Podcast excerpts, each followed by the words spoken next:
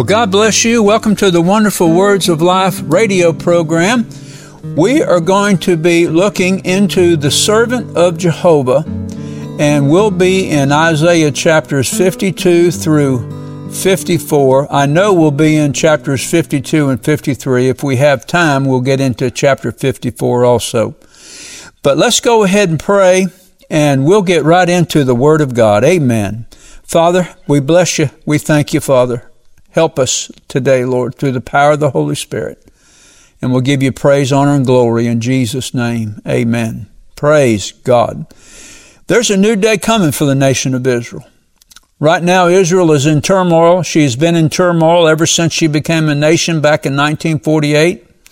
Uh, people hate her just because they're Jews. Not because they've done evil, not because that uh, they haven't uh, reached out to their neighbors and loved them, but just because they're Jews. And those that are harming Israel, those that are touching Israel, are touching the apple of God's eye. The nation of Israel, they've been hated, they've been despised by most of the world. But if we study the history of the nation of Israel, we can see that every person, every nation, every empire that reached out and stretched out their hands to Israel to harm her, they're all gone. They're all in the dust. We only have ruins and artifacts left of their once great empires. But where is Israel today? Israel is in its own land. Israel is the greatest uh, nation in the Middle East. And that's because Israel has a future. Empires don't have a future. Nations, some nations have a future, but most do not. And so it is true that Jerusalem is the place where empires and where peoples that come stretch out their hands against Israel is where they go to die. And that's because God is in the midst of her. He is the reason why Israel was scattered because of their unbelief. But for 1900 years, think about this, but for 1900 years, for a nation scattered like the nation of Israel was to be gathered again back into their homeland, not some land, their homeland, the land that they have claimed for thousands of years. What other nation has done that? None. God working in the midst of Israel will keep his promises to Israel. And I hope we remember that. And the Lord keeps fulfilling Israel's right to the land and to Jerusalem. I feel sorry for the nations and the peoples that kick against God's uh, purpose for the nation of Israel. They don't realize it. I mean, that's what, that's what Jesus said to Saul. He says, You're kicking against the pricks. You're kicking at the church, but you're hurting yourself. And that is so true. And the purpose and the reason is is because God in his relation to Israel is the promise keeper. And he will watch over Israel and he will establish the nation of Israel to be a praise in the earth one day. And it's all because of the servant of Jehovah and the work that he did for her, and not just for her, but for the entire world. Hallelujah. So in Isaiah chapter 52, let's read through this chapter. Awake, awake, put on thy strength, O Zion. Put on thy beautiful garments, O Jerusalem, the holy city. For henceforth there shall be no more coming to thee the uncircumcised and the unclean. Israel is coming into a place in the future where all Israel shall be saved. But he's saying now, the, the prophet Isaiah, he's speaking to Israel now. He's telling them, awake, awake. Many in Israel aren't looking for the Messiah, but he's coming. Praise God. Praise God for those that are looking for him. Hallelujah. The issue is this their Messiah came 2,000 years ago and they missed their time of visitation. But he's coming around again. God's got great plans for the nation of Israel. He has not cut her off forever. So all the promises that God has made to Israel, they're all approaching and they will come to pass. Hallelujah. Amen. Now Israel still has suffering to do, but in the end her glory shall be revealed. Verse 2 says this, Shake thyself from the dust, arise and sit down, O Jerusalem, loose thyself from the bands of thy neck, O captive daughter of Zion. Hallelujah.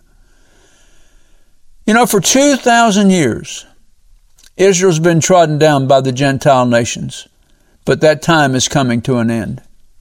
Israel is going to be loosed from the bands of servitude uh, that had been forced upon her. Isaiah says this, verse 3 For thus saith the Lord, ye have sold yourselves for nothing, and ye shall be redeemed without money. The redemptive price for the restoration of Israel was not the 30 pieces of silver. It was the precious blood of the Lord Jesus Christ. That's the price God was willing to pay to redeem his people. Verse 4 says, For thus saith the Lord God, my people went down before into Egypt to sojourn there, and the Assyrian oppressed them without cause. They went down to Egypt, and they were turned into slaves. Assyria came and put them into hard bondage. Babylonia, Rome, Greece, the Medes and the Persians, all of these great empires that lie now in the dust, they all put their hand and stretched out their hand against Israel. And God over time recompensed them for what they did. Verse 5 says, Now therefore what I ha- what have I here, says the Lord? that my people is taken away for nothing. They that rule over them make them to howl, says the Lord. And my name continually every day is blasphemed. Let me tell you something. If you use the name of Jesus Christ in a mocking way or as a profanity, you're, you're standing in, in, in judgment before Almighty God. You better clean up your mouth. You better clean up your tongue. Therefore my people shall know my name. Therefore they shall know in that day that I am he that does speak. Behold, it is I. There's coming a day when all Israel will know who their Savior is. Israel missed their time of visitation, but that doesn't mean that God cast them away forever. He's coming around again, folks. Hallelujah. And when He does come, They'll look upon him in whom they pierced, and they'll mourn for him as one who mourns for their only son. And they will behold him. They'll stand in awe of him. Oh, what a glorious day. See, it's God's mercy that will redeem Israel. And she will know the Lord. And she will know God's servant, the servant of Jehovah. Hallelujah. Now, verses 7 through 9, beautiful, beautiful passages of Scripture. How beautiful upon the mountains are the feet of him that brings good tidings, that publishes peace, that brings good tidings of good, that publishes salvation, that says unto Zion, Thy God reigneth. The watchman shall lift up the voice, with the voice together shall they sing. For they shall see eye to eye when the Lord brings or shall bring again Zion. The Lord is bringing Zion again, praise God. Break forth into joy. Sing together, you waste places of Jerusalem. For the Lord has comforted his people. He has redeemed Jerusalem. Jerusalem suffers, even suffers today. They'll suffer more at the end of the tribulation period. One third, only one third of Jerusalem is going to survive the onslaught of the Antichrist. But just in the nick of time, Jesus Christ will return. He'll set his feet upon the Mount of Olives. And it is then that Israel will be saved and they'll behold him. Yes, and I know that now that the sorrows of Israel, they're enduring through the night, Oh, but Israel know this, that joy is coming in the morning at the revelation of the Lord Jesus Christ. And at that moment, their songs, their dirges, their songs of mourning and their dirges will be turned, break forth into joy and rejoicing. Verse 10 says, The Lord has made bare his holy arm in the eyes of all the nations, and all the ends of the earth shall see the salvation of God. There's coming a time where God's going to roll up his sleeves. Oh, friends, I'm telling you, there is coming a great day. There's coming an awful day. There's coming an awesome day. That day is coming, and it is approaching. Depart ye, depart ye. Go ye out from thence, touch no unclean thing. Go ye out of the midst of her, be ye clean that bear the vessels of the Lord. There's coming a great cleansing to the house of Israel. There's coming a great cleansing to the house of God, the church. Hallelujah. Verse 12 says, For ye shall not go out with haste, nor go by flight. For the Lord shall go before you, and the God of Israel will be your protection from behind. Notice verse 11 speaks of cleansing. And then verse 12 speaks of God Himself personally moving upon the nation of Israel and protecting her and keeping her by His side. Behold, my servant shall deal prudently. He shall be exalted and extolled and be very high. There's coming a day where Jesus now is poo-pooed. I, I remember reading one article, you know, of all the famous, most important men in the history. Jesus was not first. He wasn't second. He wasn't tenth. He wasn't fiftieth. He was listed in the hundreds. But I'm telling you, there's coming a day where every eye shall behold him. He will be held. He will be exalted. He will be extolled. And those of us who know Jesus Christ as Savior and Lord will be right by His side. Yes, the servant of Jehovah will be exalted in that day. Now here's the introduction to the suffering servant, verse 14.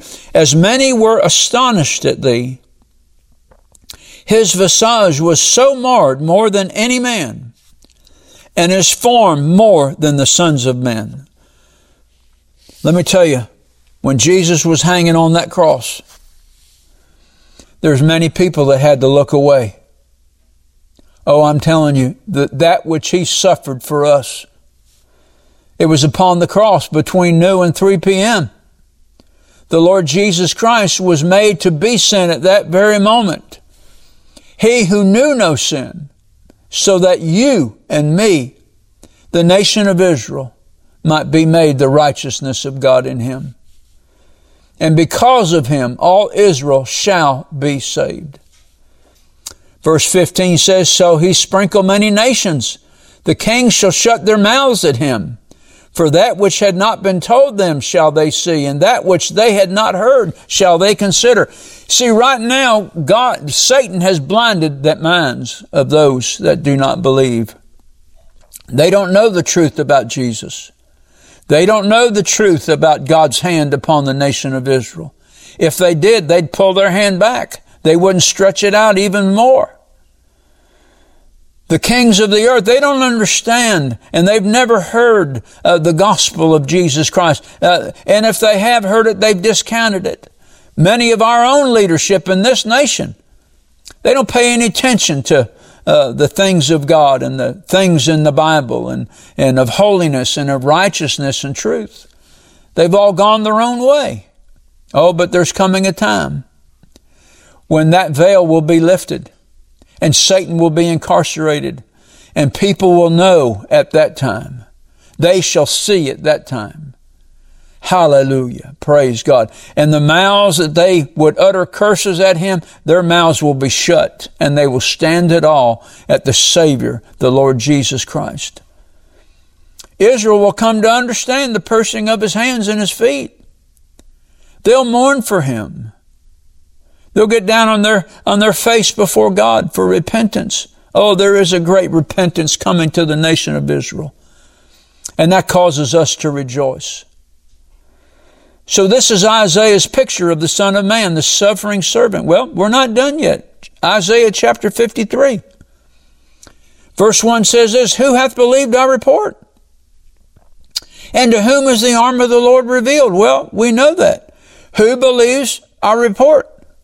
Isaiah saying, Who's who believes my report? I report, report of the, of the prophets, report of all those who have spoken of this great man, this suffering servant up to this point.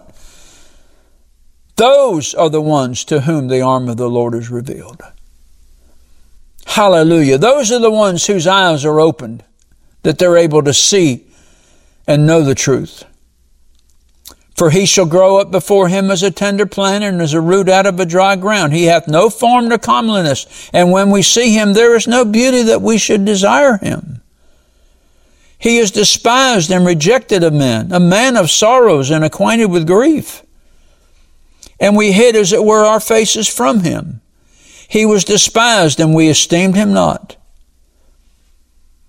Isaiah said that he had no form or comeliness and that when men looked upon him, there was no beauty to desire him. He wasn't like Solomon. He wasn't like David. He looked like you and me. But there was something within him that caused him to stand out above all others. He was the Son of God. Israel now is a defeated and impoverished nation. We're talking about spiritually, but a nation of great promise. And it was at that time Israel under the boot of Rome, impoverished by high taxes. It was at that moment that Israel being a root out of dry ground, hallelujah, that God brought forth Jesus, the Son of God, hallelujah, at just the right time. The Bible says it's the fullness of time. God brought forth His Son born of a woman, born under the law, to redeem them that were under the law. Praise God. Verse 4 says, Surely he has borne our griefs and carried our sorrows, yet we did esteem him stricken, smitten of God, and afflicted. It was Jesus that bore our griefs or our sicknesses. It was him that bore our sorrows and our pains. It was him that suffered for us so that we would not have to suffer eternity in the region of the damned. It was He Himself that bore our sin and bore the curse of it. Those at the cross where Jesus was suffering, they saw Him stricken of God. And those that put Him there through treachery and through deceit, oh, they thought the wrath of God was poured upon Him because He was a blasphemer and they had no idea that Jesus was on the cross paying the penalty for their sin, their lies, their deceit. And they mocked him without realizing that he was taking their place, paying the penalty for their sin and their rebellion. And Isaiah says, But he was wounded for our transgressions. He was bruised for our iniquities. The chastisement for our peace was upon him and with his stripes we are healed. Jesus was literally pierced through because of our sin and transgression. Not just his body, but his heart. The, the pain, the suffering that Jesus endured upon the cross was complete. It was total. So when Jesus raised up for the last time and said, It is finished, that's exactly what it meant. Everything. Jesus gave everything on the cross. There was nothing left. And it was because of his substitutionary sacrifice. That wound was unto death. And the chastisement that Jesus suffered on the cross was for our coming to peace. Think all those that were mocking him around the cross, all those that were spitting upon him and cursing him. The chastisement Jesus suffered was not just for those that loved him, but it was for those that also hated him. Jesus suffered on the cross so that we could come to peace with God if we would only ask Him to forgive us of our sins. And Paul said it this way, therefore being justified by faith, we have peace with God. We have literally come to peace with God through our Lord Jesus Christ. Isaiah goes on and he says, All we like sheep have gone astray. We have turned every one to his own way, and the Lord has laid upon him the iniquity of us all. David calls Israel the sheep of his pasture. And yet they all turned away from him. They rejected him. And because of Jesus on the cross, being the substitutionary sacrifice on the cross, all the sins of Israel and literally of the whole world were laid upon him. Hallelujah. Isaiah says he was oppressed and he was afflicted, yet he opened not his mouth. He is brought as a lamb to the slaughter, and as a sheep before her shearers is dumb, so he opened not his mouth. And all the pain and agony that Jesus suffered on the cross, never once did he complain. Never once did he open up his mouth to revile those who were crucifying him.